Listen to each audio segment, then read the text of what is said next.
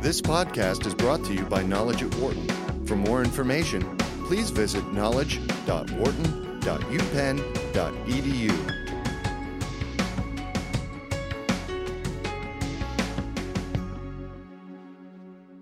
Our guest today is Adam Grant, a management professor at Wharton, and we're going to talk to him about his new book, Originals, which is about how nonconformists move the world. Adam, welcome to Knowledge at Wharton. Thank you. So you often interview authors in the Authors at Wharton series. So I'm going to start with a question that you usually ask them. What inspired you to write this book? I really want to turn the tables on you on this one. but I think the, the inspiration for writing this book was uh, twofold. One, uh, I worked as a manager for a while before I came into academia. And the one time I worked up the courage to speak up, uh, I was actually dragged by my boss's boss into the bathroom. And uh, I basically ended up being threatened that I would be fired if I ever spoke my mind again. And I really wanted to know how could I have done that more effectively. And then uh, more recently, uh, since my first book, Give and Take, came out, people have been constantly asking if I am in a culture where people are constantly selfish or toxic, how do I change that? And if I'm facing undesirable circumstances anywhere, what do I do about them? And I didn't feel like I had good answers for them. So I started doing a lot of research, and uh, here we are. Great. So you, you, you talk uh, about entrepreneurship right at the beginning of the book, uh, especially the company Warby Parker, which you know uh, came out of uh, so, so the efforts of some Wharton students. Uh, when, typically, when people think about entrepreneurs, they see them as the ultimate risk takers who are willing to bet the farm on their dreams. Uh, what is your view of entrepreneurship and the relationship between entrepreneurship and risk taking? Well, that's what I thought too initially, right? When I thought of an entrepreneur, I thought of like, you know, sort of a swashbuckling pirate or a daredevil, the kind of person who would basically leap before he or she looked. And the data tell a completely different story that entrepreneurs are not necessarily more risk taking than the rest of us. Um, in fact, they may even be more risk averse. Most entrepreneurs hate gambling. What they really enjoy is the opportunity to try something new. And they're typically driven not by this craving for risk, but rather this desire to say, can I pursue a passion? Can I work independently? Can I do something where I'm really going to have an impact? And so, what I think what mystifies a lot of us is we look at entrepreneurs and we see them taking risks and we assume they're risk takers. Really, what a lot of them are doing is they're managing risk portfolios. Mm. So, think about it like a stock portfolio, right? If you're going to make a risky investment in one realm, you're supposed to offset that with a safer bet in a different stock. And entrepreneurs actually do the same thing with risk. At least the successful ones do. When they have to go out on a limb in one domain, they will actually be more cautious in another to cover their bases. Now, uh, you also have so many interesting stories in the book. Uh, one that I especially liked was about the internet browsers that people use. Does that say anything about the people who use them and about their uh, originality? It says more than I initially expected. Uh, so, this economist, Michael Housman, was tracking data on customer service reps and call center employees. And he found that employees who use uh, Chrome or Firefox actually outperformed Internet Explorer and Safari users. And they also stayed in their jobs significantly longer. So I started stalking him, of course, to find out why. What, what's going on? What does Chrome and Firefox do for you? And it turned out it wasn't a technical advantage. It was not that they were faster at typing, they didn't have more computer knowledge. It was about how you got the browser. If you are going to use Internet Explorer or Safari, it comes pre installed on your computer. Right? Whereas Chrome and Firefox, if you want them, you have to take a little bit of initiative and download a different browser. And that's a signal, a window around what you do at work. So the kinds of people who had that instinct to say, you know what, I wonder if there's a better browser out there, they were also the kinds of people who looked for ways to improve their own jobs. And ultimately, they were able to create a job where they were more effective and, and more satisfied. Now, people hear about these data, and sometimes they say, well, wait, if I want to get better at my job, all I have to do is upgrade to Chrome or Firefox? no, right? It's about the kind of thinking that, that underlies that choice, not just accepting the default that's handed to you, but asking, is there a different or better option available? Now, in uh, thinking about originality, uh, you say the biggest barrier to originality is not the ability to generate ideas, but to select them. Uh, how can people avoid making bad bets when it comes to idea selection? I, I think we're all actually pretty terrible at this when it comes to our own ideas. Right? The, the evidence is overwhelming. The, you, it's hard to find an entrepreneur who doesn't think his or her idea is a winner. Um, it's really other people's feedback that turns out to be important. So there's this brilliant research by Justin Berg, uh, one of our former doctoral students who's now in the Stanford faculty. And Justin got circus artists uh, to try to gauge how likely their performances were to succeed with audiences. And they were terrible.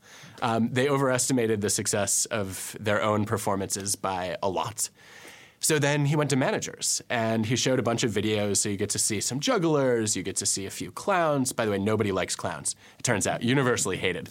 Um, you may get to watch a few aerial acrobatics performances. And then the managers make judgments. And the managers are not very accurate either. Um, you tend to be too positive on your own ideas. Managers tend to be too negative on other people's ideas because they have a prototype about what a great circus performance looks like. And they're evaluating all the ideas that come onto the table in terms of does that fit or not. And the group that was much more effective than either people themselves or managers was peers fellow circus artists. So you might not be able to judge your own ideas, but you're great at forecasting the success of other people's ideas. Because unlike managers, as a performer, you're much more willing to look at an unusual act and say, you know what, I've never seen anything like that before, but that has potential. But you also are willing to say, you know what, this is really bad. So I think we could all rely more on peer feedback and do a better job saying, look, when I've got a new idea, I'm not necessarily going to trust my own judgment, but I'm not always going to trust, especially middle managers who tend to be the most risk averse and most conservative. I'm going to go to people who are fellow creators. Right. And you have a couple of great examples of uh, from the business world uh, of Segway uh, and Seinfeld uh, in, in, demonstrating this. Can, can, you tell us a little bit about those examples? Yeah, I think the, the Segway example is, is a case, unfortunately, of an entrepreneur being overconfident in an idea. Uh, so the, the short version of the story is you have this idea for a self-balancing vehicle and you don't really go out and figure out is this something people would want to drive? Would they trust it? Would they buy it? Whereas in Seinfeld, you have the exact opposite. Instead of a sort of a false positive, it's a false negative. So the pilot was rated weak and it was actually initially scrapped. And then this uh, this movie executive, excuse me, TV executive, uh, Rick Ludwin, who doesn't even work in comedy, he's from the variety and specials department. He sees the pilot and he says, "This is really good," and he ends up finding a slot for it and using his own budget. And I think what, what Rick did was he was able to step outside of the prototypes that a lot of us tend to use. So people looked at the Seinfeld pilot and they said it's a show about nothing. And this does not fit the mold of how a, a comedy or a sitcom, especially, is supposed to run. Whereas Rick had come out of variety, specials, lots of different formats. And he said, you know what? Not every plot has to be resolved. Not every twist needs to go somewhere. The point is to make people laugh. And he was much more open to the potential there. So, does that mean that when it comes to idea generation, that quantity is very closely related to quality? Yeah, I think one of the myths that people carry around, if you want to be original, you will think, look, I should do less because I want to perfect my invention or my creation. But again, the data actually support the opposite story. Uh, Dean Simonton's a psychologist who's been studying this his whole career. And what he finds is one of the best predictors of how much creative productivity you will ultimately achieve, how much you're regarded as a genius, is about the number of ideas you produce. So the more ideas you create, the more variety you have. Right? And some of those ideas are going to be blind alleys or random walks in bad directions. But you have a better shot then of stumbling upon something that's really powerful. So, for example, when you compare great composers, if you look at Beethoven, Bach, Mozart, it wasn't that their average is so much better than their peers. It's that they generated sometimes 600 or 1,000 different compositions, and a few of those are considered true masterpieces. You can see this not just when comparing different kinds of people, though. You can also pick it up when you look within a person's career. So, creators are the most novel, the most original during the times when they have the most bad ideas. Mm. Look at Edison, for example. Great example. Edison made a talking doll so creepy that it scared not only children but adults too. He came up with a fruit preservation technique that failed. He tried to mine um, in a number of ways that didn't work out. And it was during that window where he had a, over 100 failed ideas that he was able to perfect the light bulb. And I think the idea is that you have to generate a lot of garbage to reach greatness. no, one of the challenges that anyone who comes up with a new idea is going to face is how do you get them heard? And how do you speak truth to power? Uh, can you give us some examples of uh, how you can do that uh, while minimizing the risk of damaging your career as, as, as you felt when, at, at the start of our conversation? I could have really used this advice a while back. I think one of the, the most important things that I've learned about speaking truth to power is that when we're excited about an idea, we tend to make the mistake of assembling as many reasons as possible to support it. And by the time we pitch it, it seems as if we're completely biased and blinded, right? It's all this is a good idea, and there's no balance whatsoever in the pitch. Uh, so there's an entrepreneur, Rufus Griscom, who has a great antidote to this. He starts a company called Babble. It's a parenting website. And he goes to investors and he says, These are the three reasons you should not back my company. And that year, he walks away with over $3 million US in funding. Two years later, he goes to Disney and says, um, You know, I'm interested in selling this company to you. Here are the five reasons why you should not buy it. And they end up buying it for $40 million. Now, of course, part of this, it's a little bit of an attention grabbing device, right? You don't expect an entrepreneur to say, here's why you should not trust me. But what's interesting is when Rufus acknowledges the weaknesses of his idea, he looks like he's self critical and honest. And he also makes it harder for people to come up with their own objections because as they're thinking about their own concerns, they say, you know what, he hit three of my four. This guy must be so confident that he can overcome these issues that he's willing to admit those weaknesses out loud. And those strengths must be powerful enough to offset them. So I think we could all do a better job probably giving a more balanced case for our, our ideas when we speak truth to power. The other thing that I would I would recommend is to avoid a mistake that I made, which is when I went to speak up in, in my own career, I looked for the friendliest, most agreeable person assuming that's the person who's ultimately going to be supportive. But it turned out that that person didn't have my back because just as uh, he was interested in being nice to me, he also wanted to keep the peace with everyone else. Mm. What I should have done and what the evidence supports is that if you go to a more disagreeable boss, somebody who tends to be a little bit more critical, skeptical, and challenging, yeah, that person's going to be tougher on you, but then they will be also more willing to rock the boat a little bit and stand up for your idea if it's unpopular. Uh, when is it the right time to exit an organization rather than continuing to make the case for an idea? I think this is a, a, problem that a lot of us struggle with. I don't know that I have any answers to it. Um, I do know, though, that if you track what happens to most people who speak up, usually they try voicing their idea, and then if it doesn't work out, they either decide, you know what, I don't have other options and I need to keep this job, or they start to look elsewhere. I think there are a couple of, of tests, though, that are worth running before you decide to leave. The first one is Have I gone to all of the potential allies that I have in the organization? Second one is Is it possible that there's a better way for me to present this idea? And that it's not that people are unwilling to hear it, it's just that they, they didn't see the potential because I didn't speak about it effectively. And then, third, and most importantly, the question is what am I ultimately trying to accomplish? Is this organization the best site for me to reach my goals? And I think if you can answer those three questions, mm, I can't succeed on any of them. It's probably time to start looking around a little bit. Well, sometimes people procrastinate about some of these things. Uh, and you have some interesting ideas about procrastination in your book. Uh, do you see procrastination as a strength or as a weakness? My stance on this has completely changed, uh, part, partially during the process of writing the book. So I expected if you want to be an original, you know, the kind of nonconformist who champions new ideas and really drives creativity and change in the world, I thought you had to be an early bird, a first mover. But again, the evidence proved me wrong. Turns out that most originals are great procrastinators. They're constantly putting things off. And uh, I actually had a, a former student, Jihae Shin, who showed that if you procrastinate a little bit, you will generate more creative ideas than if you dive right into a task or finish it right away. And the reason for this is pretty simple. Um, and I've actually been a victim of the opposite of it for a while. Uh, so I am actually a procrastinator. Mm. I'm somebody who, if I know I have something due in six months, I will feel urgent pressure to do it now mm. and worry about it constantly until the moment that it's done. And what I noticed as I compared that against the originals that I studied, the people that I interviewed, the data that I gathered, was a lot of them were waiting for the right time. And if they put off the start or completion of the task a little bit, they allowed themselves to access more diverse ideas. And they saw possibilities that I wouldn't have seen because our first ideas are our most conventional, typically.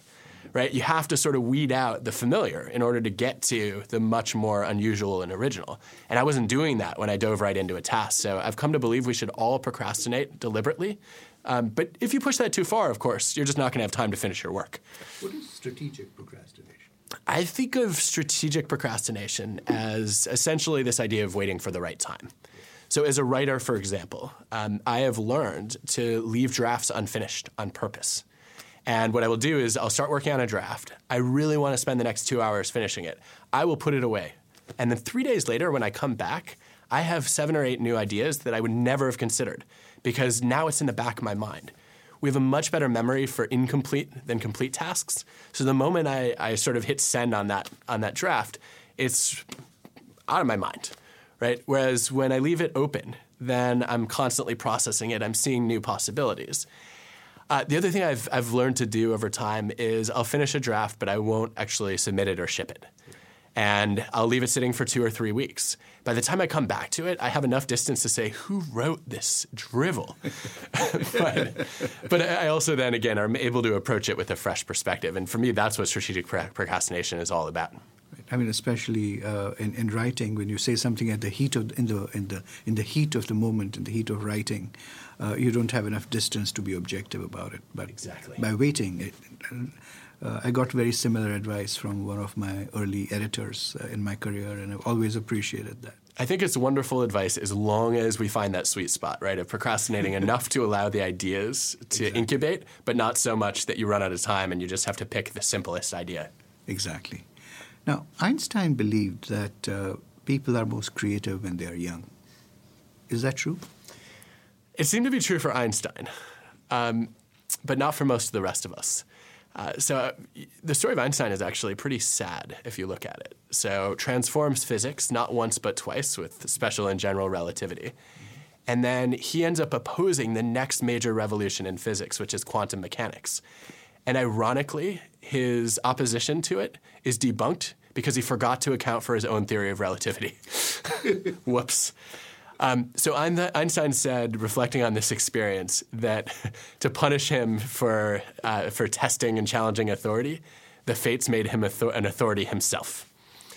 And I think that suggests that at some point we are all doomed once we've internalized ideas to essentially lose our creativity.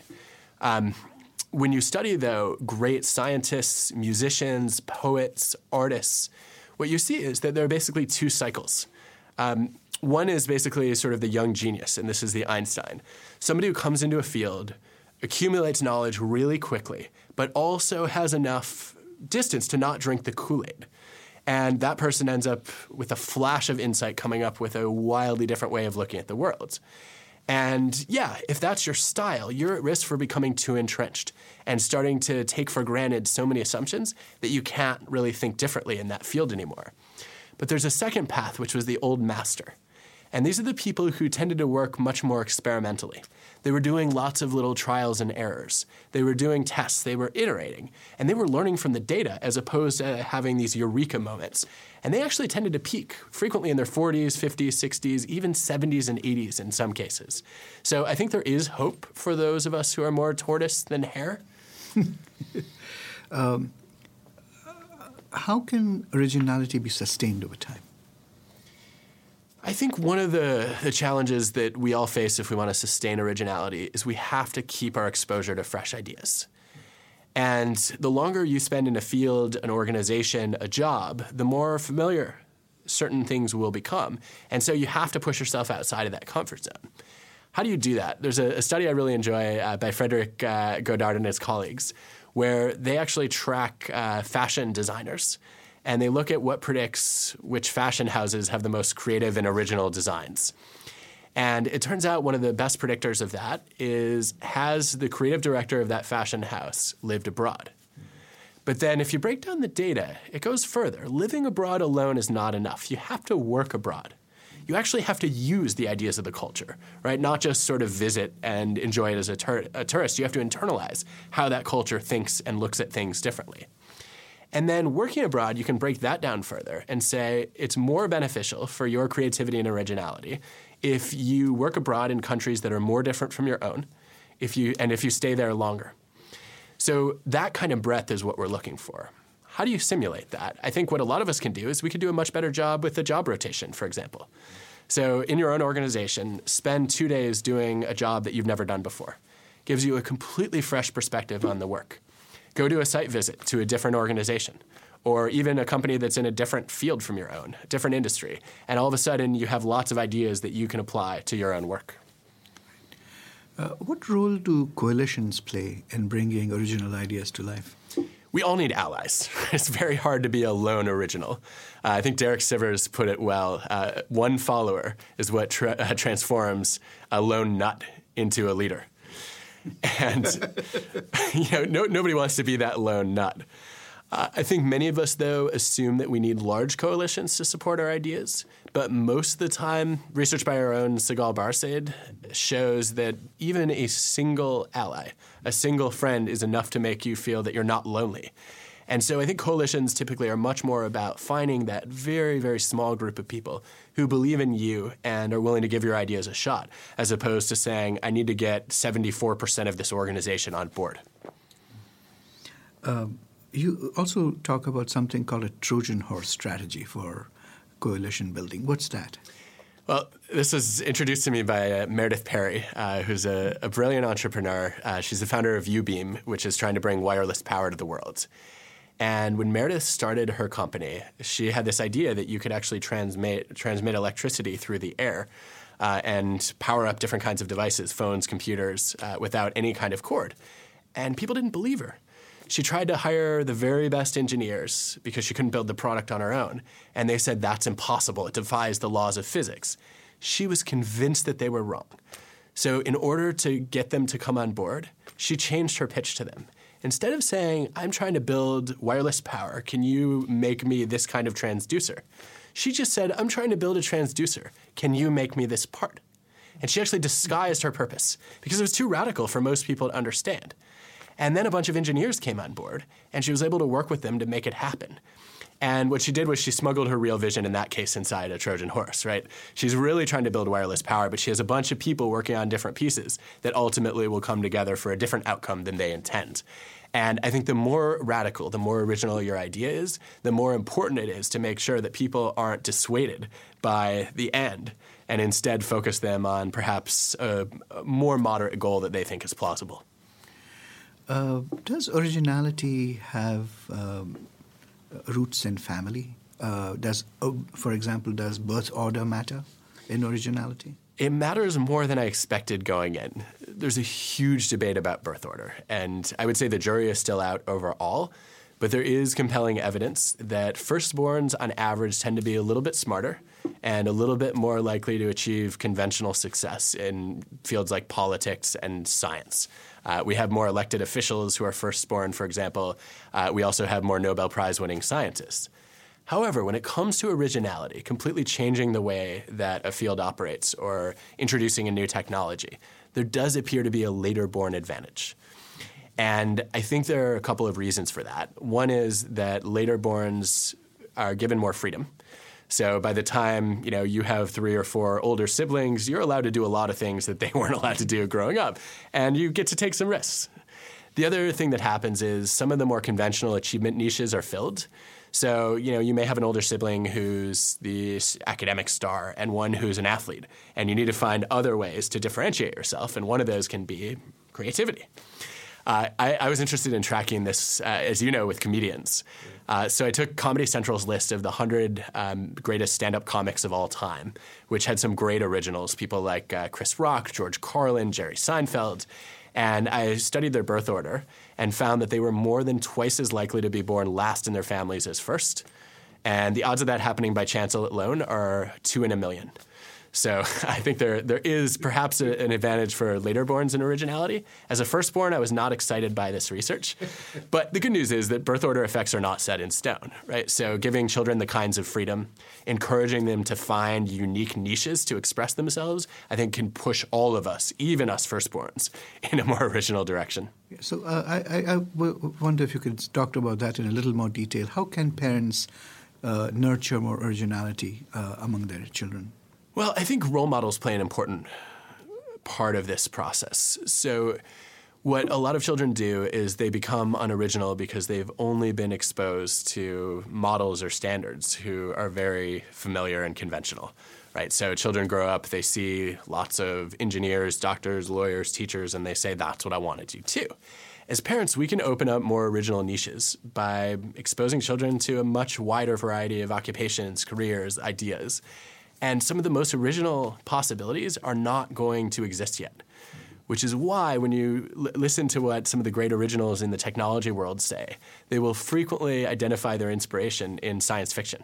Uh, books like Ender's Game. Uh, now we're probably going to see more Harry Potter references when we ask the next generation of entrepreneurs what inspired you. But it's amazing how many inventions come out of fictional stories. And I think we could do a much better job making sure that children are exposed to lots of ideas that don't exist yet. So that when they see, for example, the next generation of somebody using what looks a lot like a mobile phone in a 1960s Star Trek episode, they say, you know what, I want to go out and create that. You know, uh, uh, when you consider families or even companies, one of the biggest problems seems to be groupthink. How, how does that come about and how can you prevent it? A lot of people attribute groupthink to cohesion. They think that if we're too close, if we trust each other too much, Mukul, if you and I like each other too much, then we're not going to challenge each other. That turns out to be false. Um, cohesive groups often make the best decisions, and people frequently, when they trust each other, are willing to challenge each other and say, I know this person is not going to take this too personally. But if you're not careful, cohesion can take you down a path toward groupthink when people become more concerned about politics and about maintaining their relationships and reputations than about speaking their minds and being honest. So most leaders try to combat this by assigning devil's advocates. Right? I know that there's a majority preference in the room, so I'm going to assign one person to be the the opposite. Devil's advocates, according to the research, don't work very well most of the time. Charlan Nemeth at Berkeley has been studying this for over four decades. And what she shows is devil's advocates make two mistakes. One is they tend to give lip service to an idea, but they don't really believe in it, so they don't sell it. Secondly, when devil's advocates speak, people know they're just playing a role, right? I don't need to take you seriously. Okay, I pretended to advocate for this position, and now we can go back to the majority preference instead of assigning a devil's advocate, I think what we all need to do is unearth a devil's advocate. Genuine dissenters, people who actually hold the minority opinion, we need to find those people, we need to invite them into the conversation and give them a voice. And what's so powerful about that is it turns out minority opinions are useful even when they're wrong. So let's say we're going to hire one of four candidates, and almost everybody in the room prefers candidate A, and candidate B is really the best one if someone comes in and advocates for candidate C, we will have a better shot at choosing ultimately the right candidate of B. Because when divergent information comes to the table, we're much more likely to reevaluate our assumptions, consider new criteria, and make a better decision. To, to just uh, conclude this uh, fascinating conversation, uh, I wonder if you could uh, uh, talk a little bit about how organizations can create a culture of nurturing originality uh, if you can offer some practical advice.